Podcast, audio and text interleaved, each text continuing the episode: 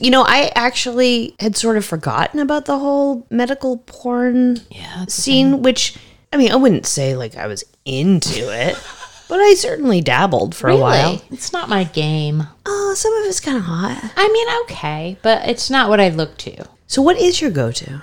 I would probably go to some dominance porn. Really? Yeah. Anger issues. Not I'm not the dominant. You're being dominated. Yeah. Wow. Yeah, I That know. does not. I would not have pegged you. Well, you know, sexual proclivities are very, very complicated. what are you doing? There's a fly, fruit fly.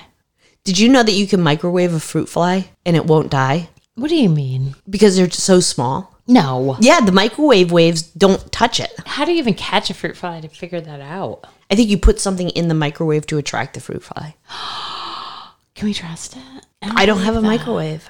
Do you? No. Yes. You I mean, have Yes, one? I do. I don't have fruit flies though. Oh, we can make fruit flies. Talk about impulse and ADHD.